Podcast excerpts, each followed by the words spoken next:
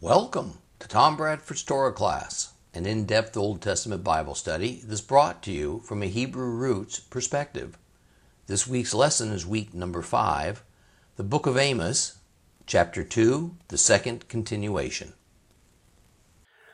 Well, in our previous lesson, we parked ourselves for a time at verse 9 of Amos chapter 2 that reads, I destroyed the Amori, the Amorites, before them. Though tall as cedars and strong as oaks, I destroyed their fruit above and their root below. Now, a casual reading of this verse seems as though it is very straightforward information that has to do with a key event in the early formation of the nation of Israel. Or, as I mentioned last time, it helps to define what, in God's eyes, makes Israel unique among the nations, what makes Israel Israel. Yet, what this leads to is just how are we to understand why the Amorites were singled out for destruction? What is this comment about them being tall as cedars and strong as oaks? Obviously, their comparison to cedars and oaks is a metaphor, but just as clearly, it was the sheer physical size of the Amorites that was an identifying feature of them. So, was merely being a very large man a bad or an evil thing in itself? So we looked back in biblical history to the time of the Exodus from Egypt, when approaching the promised land, Moses sent 12 spies into the land of Canaan, and two of the spies came back with a story of the land being full of giants. Okay, implying that Israel had no chance against them. And I guess was the use of this word giants only a wild, exaggerated cultural expression that actually spoke of formidable and skilled warriors that inhabited Canaan? Or were there literally, physically giant men that inhabited this region. Not fee fi fo fum giants, all right, that were 40 feet tall, but rather unusually large, unusually powerful men that were at least a head and shoulders taller and bigger than a typical human male. Now, assuming it was only that these were really big men, why did the spies also call them Nephilim?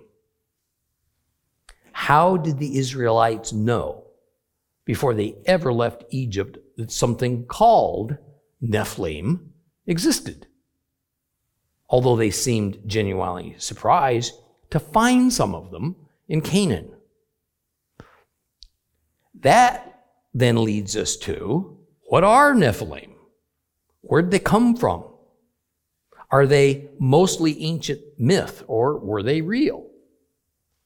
Well, we found the mysterious Nephilim first mentioned in the Bible in Genesis chapter 6, starting in verse 1. In time when men began to multiply on earth and daughters were born to them, the sons of God saw that the daughters of men were attractive, and they took wives for themselves, whomever they chose. Adonai said, My spirit will not live in human beings forever, for they too are flesh. Therefore, their lifespan is to be 120 years. The Nephilim were on the earth in those days, and also afterwards, when the sons of God came into the daughters of men and they bore children to them. These were the ancient heroes, men of renown. Well, to make matters even more mysterious, this Genesis 6 passage speaks of sons of God looking upon daughters of men who were irresistibly attractive to them. So these sons of God made wives of these women and had children with them. And the resultant offspring became, in English, heroes or men of renown. Another name was mighty men. Now, what in the world does all that mean? Heroes is more often translated from the Hebrew into mighty men, and it comes from the original Hebrew of this passage, which is Gibor, or more literally, it's the plural, so it's Giborim.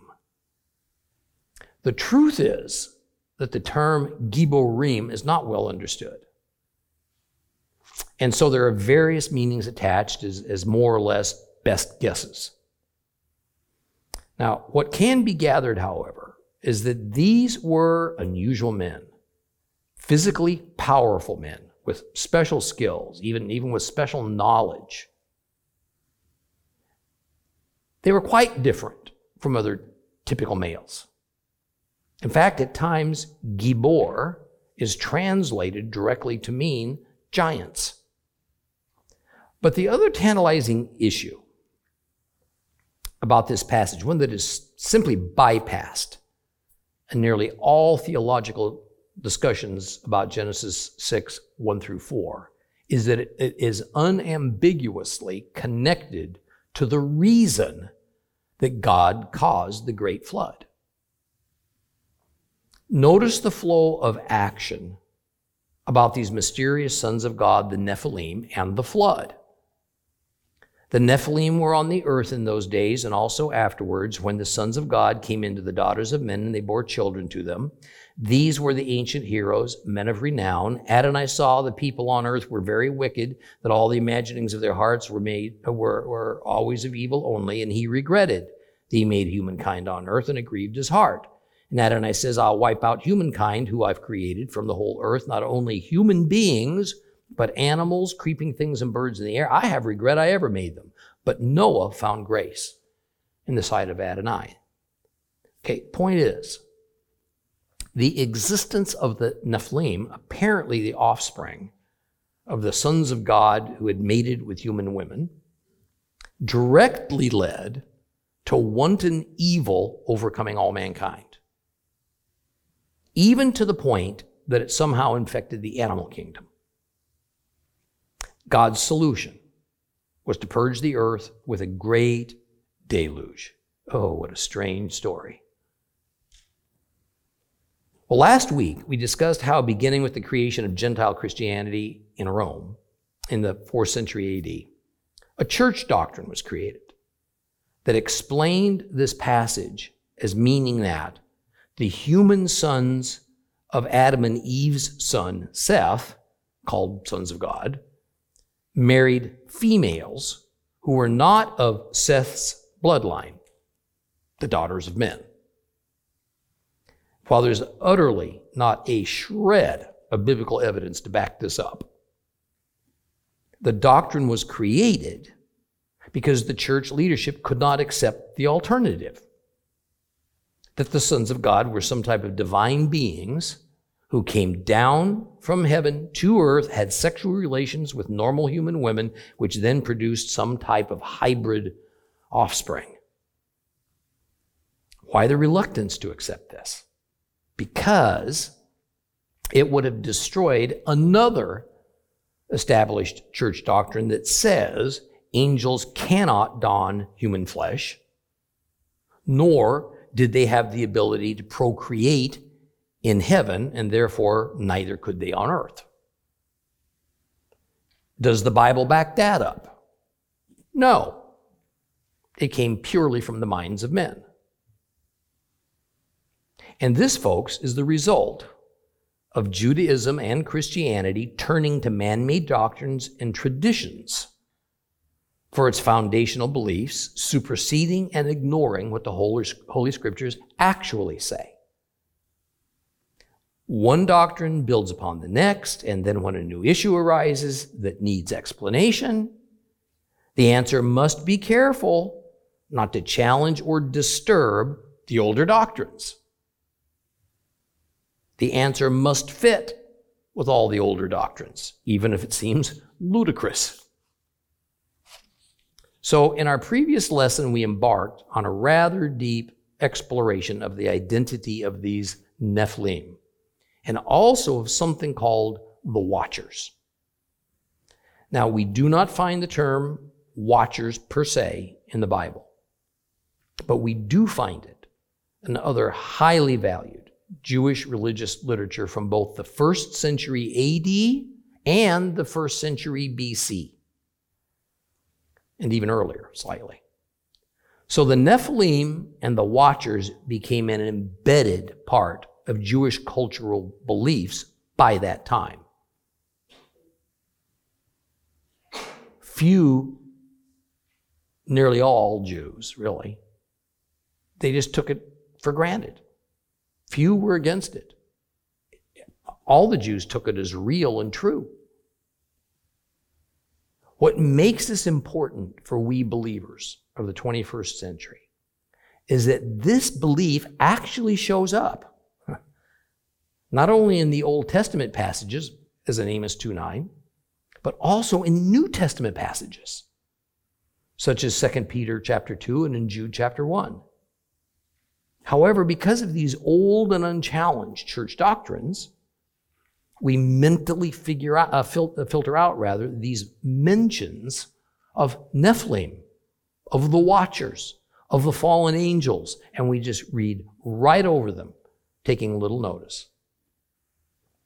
Now, because a core belief of Torah class is that interpreting Bible passages outside of the context of the passages surrounding it, or outside of the historical realities of the various Bible eras and characters, can do little to properly inform us of divine truth.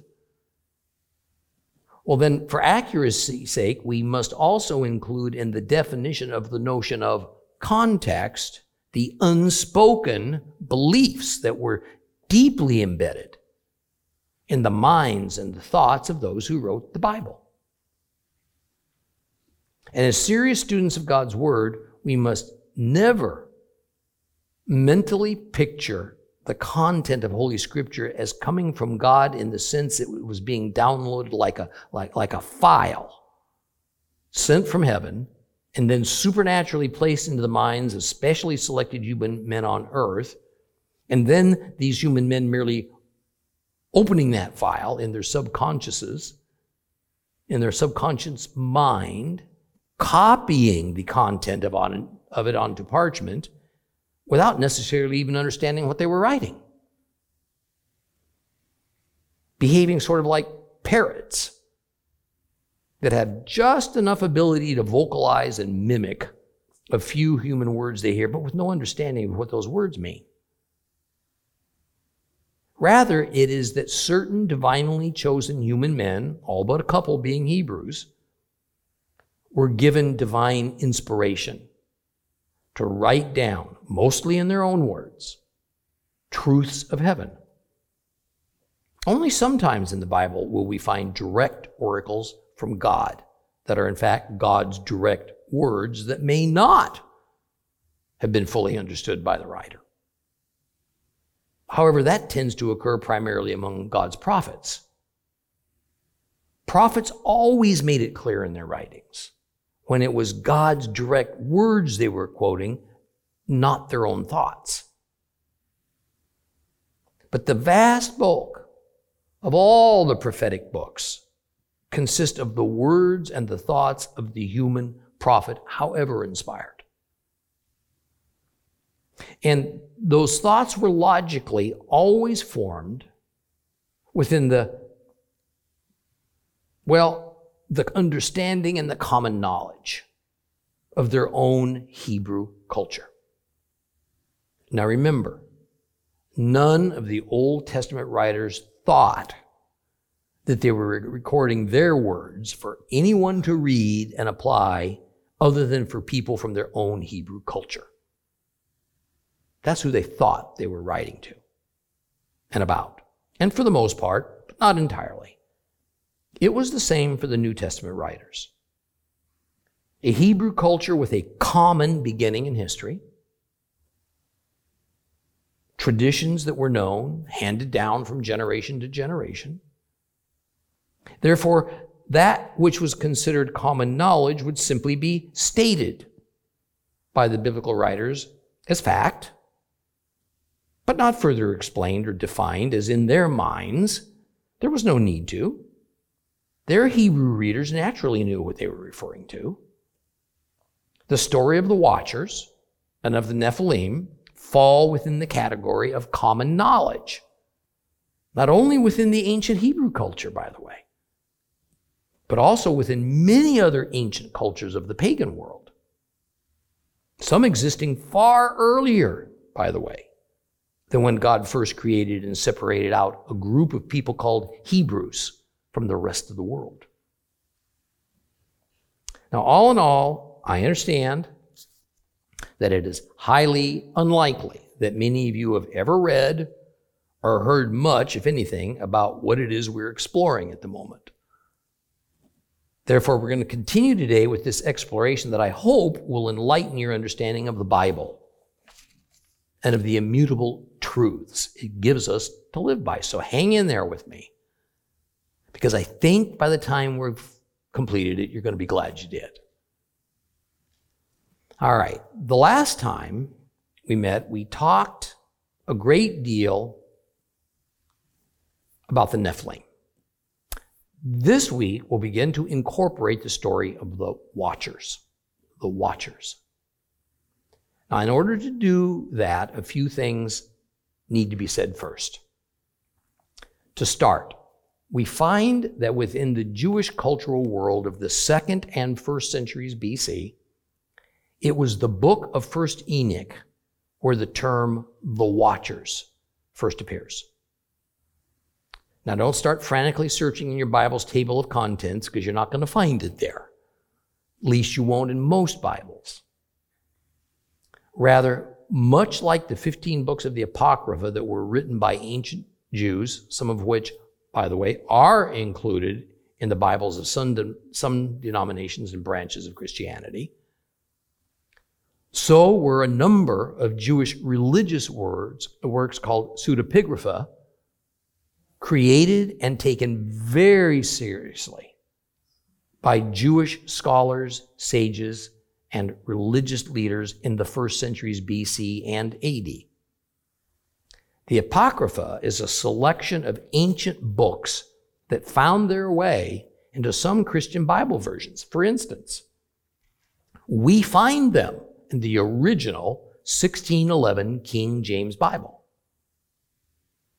These apocryphal books were positioned between the Old and the New Testaments. They also contain some maps and genealogies. The Apocrypha was an official part of the King James Bible, the King James Version, for 274 years until being removed not until 1885. A portion of these books were called deuterocanonical books by some entities, such as by the Catholic Church. Now, many church authorities claimed the Apocrypha should never have been included in the Bible in the first place, raising doubt about its validity on the grounds that it wasn't God inspired. Other Christian religious authorities believe it is valid, it never should have been removed on the grounds that it was considered to be a legitimate part of the Bible for many centuries before it was recently removed a little more than 100 years ago from our time. On the other hand, pseudepigrapha, which means falsely attributed. These were attributed, these works were attributed to authors who did not actually write them. This reality is not doubted. This kind of literature was widespread in Greco Roman antiquity, in Jewish, in Christian, in pagan circles alike. And some pseudoepigraphic works were attributed to pagan authors. Others were named after a whole range of biblical personalities, such as Adam, Noah, Abraham, Moses, Elijah, Enoch, and more. The pseudepigrapha resemble the Apocrypha in a general literary character, yet unlike the Apocrypha, they had never been included in the Bible or in rabbinic literature or ever officially deemed inspired of God. All of the Apocrypha, most of the pseudepigrapha uh, uh, uh, are Jewish works Some contain some Christianizing additions to them that came later. They provide strong, they provide essential evidence in Jewish literature and thought during that time period between the end of the Old Testament writings, about 400 BC, and the beginning of substantial rabbinic literature that began in the latter part of the first century AD, you know, late New Testament times, we'll call it. Both sets of literature have aroused much scholarly interest since they provide in depth information about the Jewish religion as it was at the turn of the era of the between the conclusion of the Hebrew Bible, the Old Testament, and the creation of the Mishnah, biblical law and oral law, Jewish law. And they are of immense help in explaining how rabbinic Judaism and even the earliest forerunner of modern Christianity came into being. For our purposes today, it's important to understand how seriously all these works were taken by ancient Jews of all levels of society and how thoroughly intertwined in their religious thought processes these writings were. I make no claim as to their inspiration, or frankly, no claim to their lack of it. We're simply going to take them as reliable historical information of that era and as largely what the thought trajectories of the Jewish people were and how they believed. We can scoff at it. They believed it. In order for us to gain some usable understanding of this, we're going to begin with the book of Enoch, the book of technically First Enoch. A pseudo-epigraphic writing. We have no idea who actually wrote it, but it seems to have been penned in the second century BC. Now, since probably few, if anyone, listening to me, watching me, has read First Enoch, we're, we're uh, necessarily going to have to take some substantial excerpts from that book in order to introduce us to the concept of the watchers. Now, perhaps it is best to start with a brief explanation just about the overall flow of the story of the watchers as explained by John C. Collins. He says this First Enoch, chapters 6 to 16, tell the story of the Watchers, in which two stories seem to be woven together. In one, the leader of the fallen angels is named Asael, Azazel in the Ethiopic text, and the primary sin is improper revelation. In the other, the leader is Shemiazah, and the primary sin is marriage with humans and then the procreation of giants. The Watchers beget giants on earth by their union with human women. Out of these giants come evil spirits that led humanity astray. This motif is elaborated further in the Book of Jubilees. And in the short term, the crisis of the watchers is resolved when God sent the great flood to cleanse the earth. Okay? Now, in a moment, I'm going to read to you some pertinent passages from the book of 1st Enoch. First, though, keep in mind, recall what we read together earlier today in Genesis chapter 6. It was that some mysterious beings called sons of God came to earth, impregnated human women, produced Gibborim, mighty men, that had much to do with the evil that had infected the entire global population of humankind.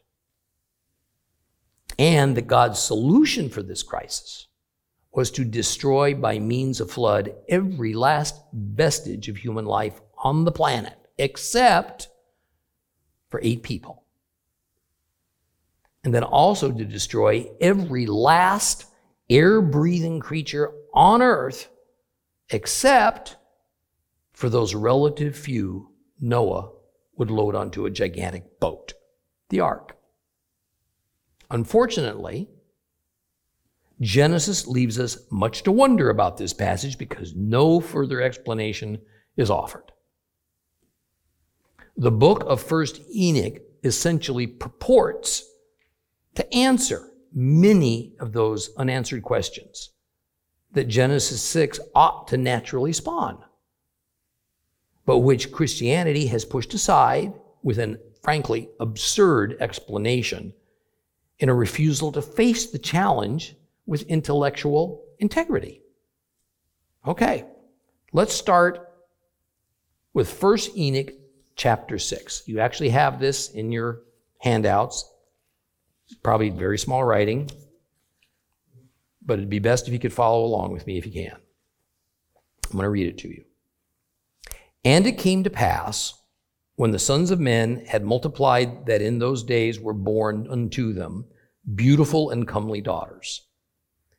And the watchers, the sons of the heaven, saw and lusted after them, and they said to one another, Come, let us choose wives from among the children of men, and beget us children. And Shemiazah, who was their leader, said unto them, I fear ye will not indeed agree to do this deed, and I alone shall have to pay the penalty of a great sin. And they all answered him and said, Then let us all swear an oath all bind ourselves by mutual imprecations not to abandon this plan, but to do this thing. Then they swore, they all together, and bound themselves by mutual imprecations upon it. And they were in all 200 who descended in the days of Jared on the summit of Mount Hermon. And they called it Mount Hermon because they had sworn and bound themselves by mutual imprecations upon it. And these are the names of their leaders. Shemiazah, this one was their leader. Artikoph, second to him. Rem Ashel, third to him. Kokabel, fourth to him. Aruma Mahel, fifth to him. Ramel, sixth to him. Daniel, seventh to him. Zekel, eighth to him. Barakel, ninth to him. Asael, tenth to him, Hermani, eleventh to him, Matarel, twelfth to him, Ananel, thirteenth to him, Sitawel, fourteenth to him, Samshel, fifteenth to him, Sariel, sixteenth to him, Tumiel, seventeenth to him, Turiel, eighteenth to him, Yamiel, nineteenth to him, Yahadiel, twentieth to him. These are their chiefs of the tens. Let's move on to Enoch chapter 7 starting verse 1. And all the others together with them took unto themselves wives.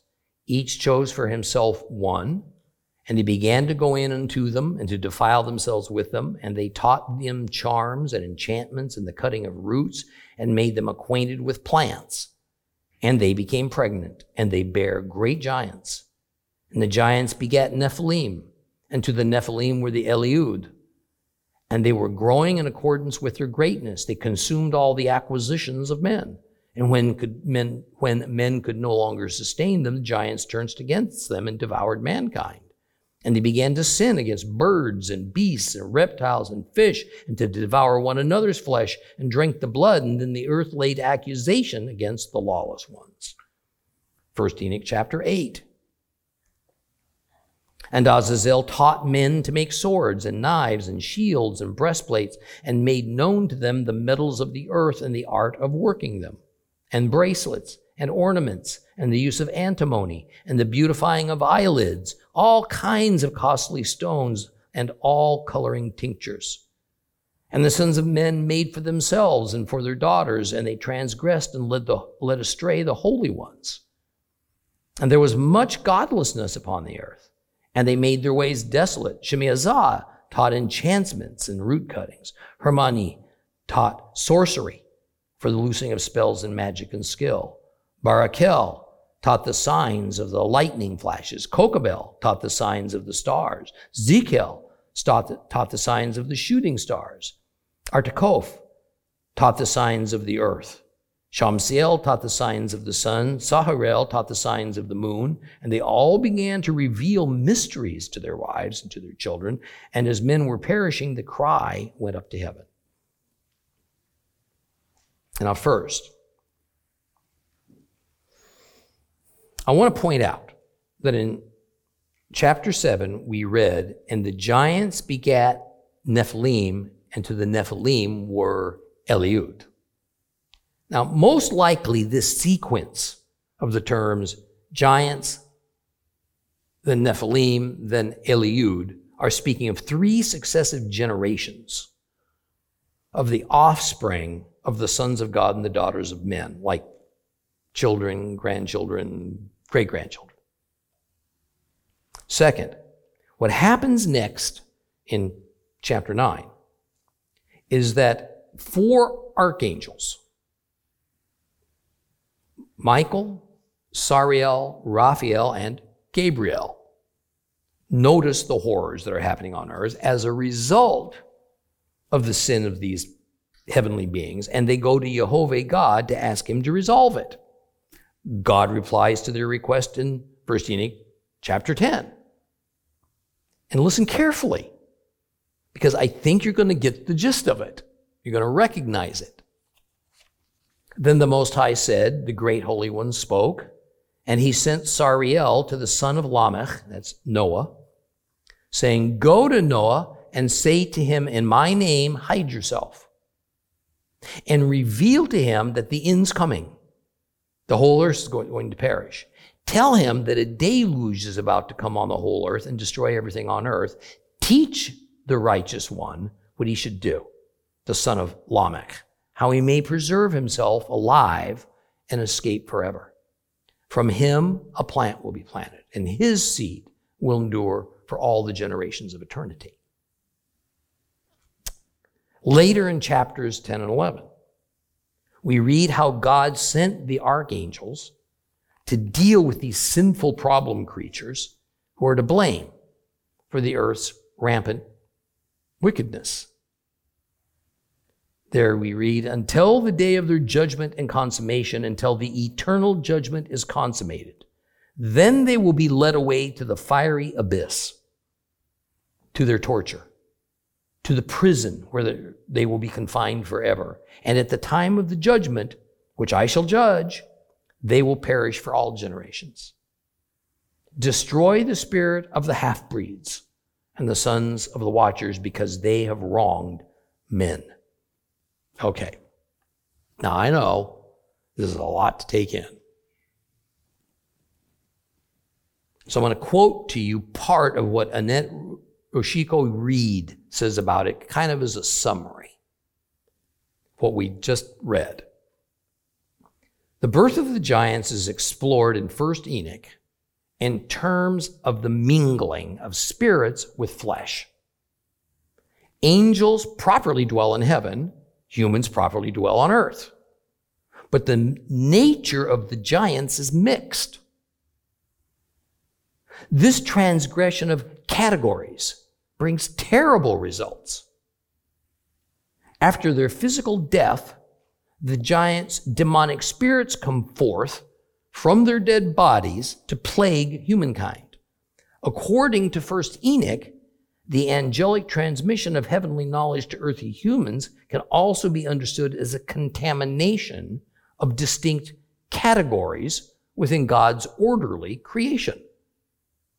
As inhabitants of heaven, the watchers were privy to all the secrets of heaven. Their revelation of this knowledge to the inhabitants of earth was categorically improper, as well as morally destructive. Okay, so here's what we need to take from what we studied thus far.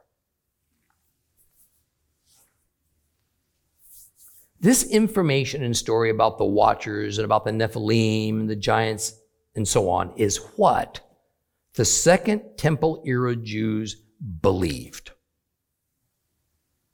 That is, those Jews who returned from Babylon right on up through the New Testament era. And so they understood Genesis 16 within that context. The entire community of the Jews of that era, even including the writers of the New Testament, clung to that understanding as well. We certainly won't learn any of this by means of Christian history or Christian doctrine. Because this history and their doctrines are more committed to the writings of Christian religious authorities than to the Holy Scriptures themselves. I haven't the time to go into the matter more deeply, but you can research on your own to confirm what I'm about to tell you. That prior to the enormous sea change that occurred in the fourth century AD, when a new Gentiles only faith based in Rome was established. With its foundation built on man made doctrines and traditions rather than, than on Holy Scripture, now I'm describing the birth of modern day Christianity, the earliest church fathers, hear this, the earliest church fathers from the second and third centuries understood Genesis 6 and the matter of the rebellious divine creatures mating with human women, producing hybrid offspring in exactly the same way the Jew- Jewish community had for centuries.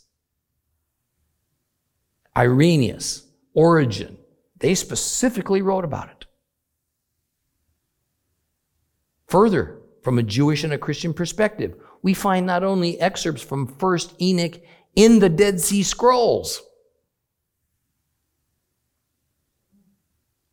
but also ample evidence the Essenes who wrote those scrolls fully subscribed to what the book of Enoch taught about the Nephilim and the Watchers. Justin Martyr he accepted the Watcher's story. So did Tertullian. What this means is that we need to understand that the Great Flood was primarily meant to resolve this intractable issue of a crisis of worldwide wickedness caused by the Watchers. Adam's sin was secondary to the real reason for the flood because Adam's was a sin that would perpetually reside within the human nature of all humans, within our DNA, so to speak, for all time. I mean, the fact that Noah and seven more humans were saved by God in order to survive the flood and replant humanity on earth guaranteed that Adam's sin would continue to plague humanity as it always had with or without the Nephilim and their progeny being around. Can you see that? Is there any physical evidence of huge people living on this planet? Oh, yes. Perhaps the most famous is the giant of Castelnau, a human skeleton that was discovered in 1890 in France, which has been examined by the top men in the field from various prominent universities, and they all agree it's real. The skeleton represents a, purpose, a person that's about 11 and a half feet tall. Further, several human skulls, skulls were found in approximately the same area, intact, that measured between 28 and 32 inches in circumference. This represents humans that range between 10 and 15 feet in height. So, why is this not discussed more? Because other professors that operate in the medical field have declared that it's biologically impossible for humans to grow that high. Therefore, although there is no alternate explanation for the infinite size of these human skeletons, they still refuse to, to accept the reality of them, even though they can see them with their own eyes. Much the same way, folks, that not that long ago, dinosaur rema- remains were dismissed as the devil's deception because scientists had decided that no animals could ever be that large. Another take from First Enoch, Enoch and from Jewish, other Jewish apocrypha and pseudepigraphical literature on this subject provides an answer to another Christian controversy and dilemma. Where did demons come from? The Bible provides no real answers, only frustrating clues to that question. When we incorporate the story of the Watchers into the body of inspired biblical works to try to ascertain the origin of demons, we find the demons are not fallen angels per se, except that if one insists on calling the Watchers and those heavenly beings who came to earth to impregnate human females angels that fell from grace, or perhaps former angels, however you want to think about it. Further, Satan did not create demons. Certainly not God. Nor are demons the spirits of typical dead human beings. That is, people that are 100% human, they're not a hybrid. Rather, if one accepts First Enoch and a few other ancient Jewish religious documents on the subject, demons are said to be the disembodied evil souls of the deceased offspring of those heavenly beings that improperly mixed with human beings. Now, while I cannot say with certainty that this is indeed the case, there is much more evidence for this conclusion than for almost any other explanation that's ever been put forward by Judaism or by Christianity so far. Now, I want to cover one final matter on our exploration that's going to bring us to a conclusion today. This is yet another important understanding that's going to help us throughout our personal studies of the Holy Scriptures. It is that most Christians are unaware that this same story of the Watchers and its association to the Great Flood is found in ancient tablets from the Mesopotamian Potamian religion, tablets that were penned long before the Hebrew religion ever existed. Now, much of, what, much of what I'm about to tell you actually is no longer particularly controversial to Christian academics. See, but the problem is very little of it ever filtered down to our theological schools, not to our seminaries, certainly not to pastors and Bible teachers. The concern seems to be that lay people and those who run our churches at a local level will misunderstand. And they will believe that the veracity of the Bible is being put into question simply because it's undeniable that older, other, larger, ancient Middle Eastern cultures had the same ideas as the writers of the scriptures, only created within the framework of their peculiar language and culture. And from far earlier times than even that of Abraham. I want to alleviate that concern by saying that to me, Think along this logical line for a moment. To me, nothing would be more normal and natural for us to expect than for ancient historical events that would have affected all humanity worldwide, such as creation itself, the great flood, so much more, to have been documented and passed down within the traditions and legendary stories coming from a number of different cultures. I mean, if this didn't happen, then one has to legitimate, legitimately wonder about the truth of such a story that affects our entire globe if the only place we ever find it's in the Bible.